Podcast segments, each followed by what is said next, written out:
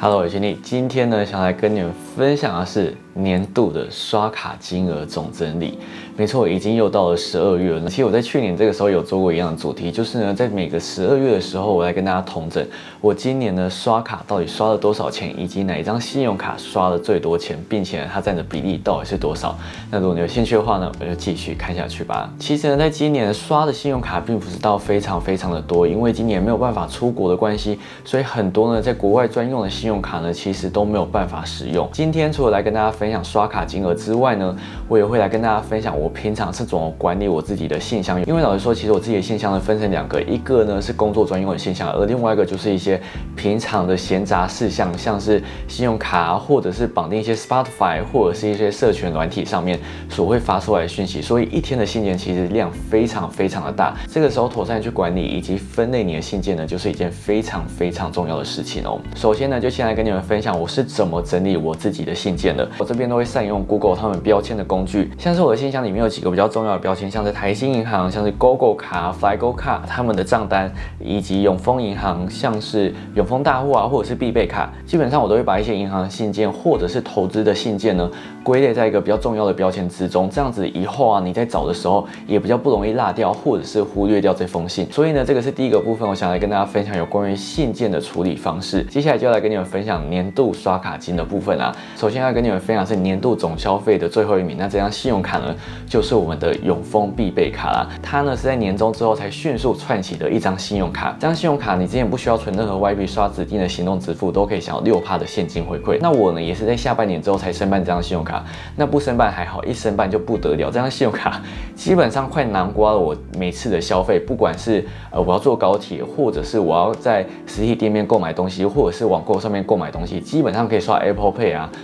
行动支付，我都是利用这张信用卡来付款。其实我都在八九月。这三个月份的时候，比较主力在刷这张信用卡，因为我去 IKEA 添购家具的时候，它是可以刷 Apple Pay，所以基本上我在 IKEA 都是利用必备卡在消费。这张信用卡年度总消费呢是两万一千三百五十七元，那占着总年度消费的百分之九。接下来我来分享我的倒数第二名，它占着总消费的百分之十。这张信用卡就是我的 Richard GoGo 卡，Richard GoGo 卡在七月的时候才公告它最新的回馈，在它最新的回馈公告就是指定的行动支付或者是周六啊在指定的网购平台消费可以享有六趴的现金回馈。那 GoGo 卡在今年的消费呢是两万三千一百六十三块，占据了总消费的百分之十。因为在一月份的时候，那时候 GoGo 卡呢有一个特殊的加码回馈，就在指定的网购上面啊，可以享有五趴的现金回馈。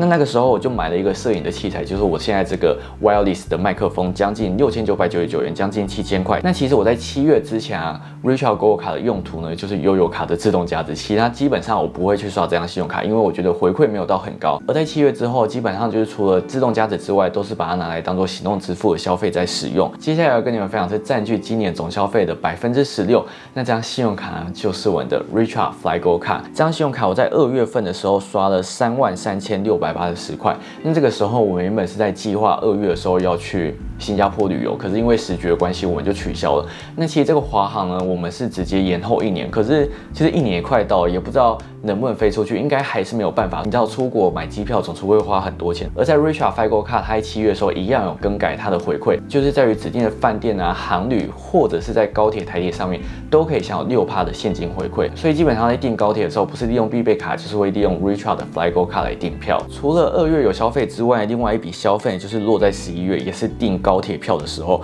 所以基本上就只有这两笔消费直接呢打趴了必备卡以及 Richard Go 卡，花了三万六千三。百六十块。接下来下一张的消费其实跟 Richard Flygo 卡的金额有一点相近，而且呢，他们都占据总消费的百分之十六。这张信用卡呢，就是我们的。玉山 U 贝尔，玉山 U 贝尔在七月之前真的非常非常的强势，那个时候还没有什么六趴或者是七趴的信用卡出现，所以基本上都是利用玉山 U 贝尔在订票，不管是高铁、外送、网购、行动支付，通通都是 U 贝尔包办。八月之后，大家就可以很明显看到，每个月都是二十九、二十九、二十九、二十九。这个二十九块呢，是我购买 iPhone 的 iCloud。玉山 U 贝尔的总年度消费呢是三万六千六百一十六块。接下来要跟你们分享是总年度消费第二高的信用。用卡，那张信用卡占据了总消费的十八趴。这张信用卡就是我的联邦赖点卡，联邦赖点卡，你利用 Line Pay Money 在九月之前缴卡费啊，在一万五千块里面都可以享有额外的两趴加码，而在十月开始直接调降成一万块以内可以享有两趴的现金回馈加码。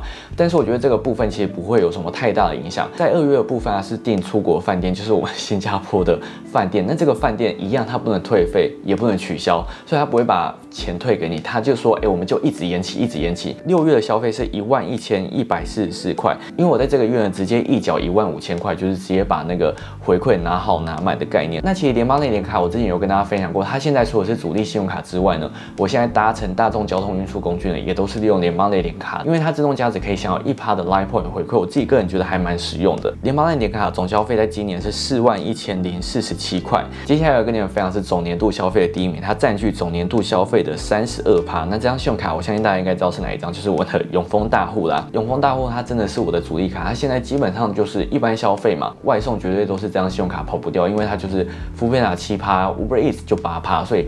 我真的是一个超常订外送，所以绝对是这张信用卡很常用，用到爆的那种。那我呢就跟大家分享几个消费比较高的月份，因为一月份呢，原本我不是要带我爸妈他们去上海旅游嘛，然后那个时候就跟旅行社买的行程，然后是利用分期付款的方式。这个时候呢，有六千多块是旅行社那边的分期付款，二月份也是有包含旅行社六千块。那到三月份的时候就发现，哎，是零了，因为旅行社他们把钱退回来。然后接下来后面大家可以看到。比较高金额，基本上都是有利用 eToro 在入境。就是我有很多不一样的平台，eToro 只是我其中尝试一个部分。那如果说你觉得 eToro 对你来讲还是有争议的话，你可以试试看其他购买美股的平台，都是一个不错的选择。永丰大户这张信用卡占着年度总消费是七万四千六百九十七块。分享一下我的年度总消费呢是二十三万三千两百四十四块。所以我一年刷了二十三万块，可是里面大概有四五万都是在购买 Eto 上面，然后有一些是差不多一万块是购买课程的部分，所以真正花费的我觉得应该只有十十七十八万，但是我觉得这只是为了自己找借口而已啊，还是我觉得十七十八万对我来讲还是有一点点的太多，我觉得。有时候可能还是要自己控制一下消费的部分，而且这还不包含十二月哦。那以上呢就是我跟你们分享年度总消费的信用卡排行啦。其实我自己一点都不意外，就是前一二名绝对是永丰必备卡跟呃联邦那点卡，这绝对是跑不掉。那因为呢，其实我都是利用分账户的方式在记账嘛，基本上我的消费账户都没有透支，我觉得我算是还控管的蛮好。有一些比较高金额都是跟朋友带电或者是吃饭自己先呃代刷卡，所以这个部分可能到后面我觉得在记账的时候我要记得更清楚一点会比较好一些。好，那也。以上就是我今年刷卡总金额的分享啦，也欢迎你们在下面留言告诉我你们今年呢刷最多钱是哪张信用卡？那张信用卡，如果你们愿意的话，可以跟我说你们刷了多少钱。因为之前都有人留言说他们刷了几百万，我真的觉得他们超厉害，真的是跪拜各各位，就是超级有钱人哦。那我也非常非常期待二零二一年有什么新的呃信用卡可以再推出，然后可以。给大家更好的优惠，那我到时候一定会再分享给大家的。那今天影片就跟大家分享到这边，如果喜欢这支影片的话呢，不要忘了喜欢或订阅我，记得开小铃铛才不会错过每次上线影片哦。想要关注我更多生活动态的话，欢迎发到我 Instagram 或是按赞粉丝专页，可以加会员观看更多独家资讯，还有微博广播学训练。我们下次再见喽，拜拜。其实我现在同步呢，还有在录我的 Podcast，因为我想说，哎，我做 Podcast，我想要试试看，就是，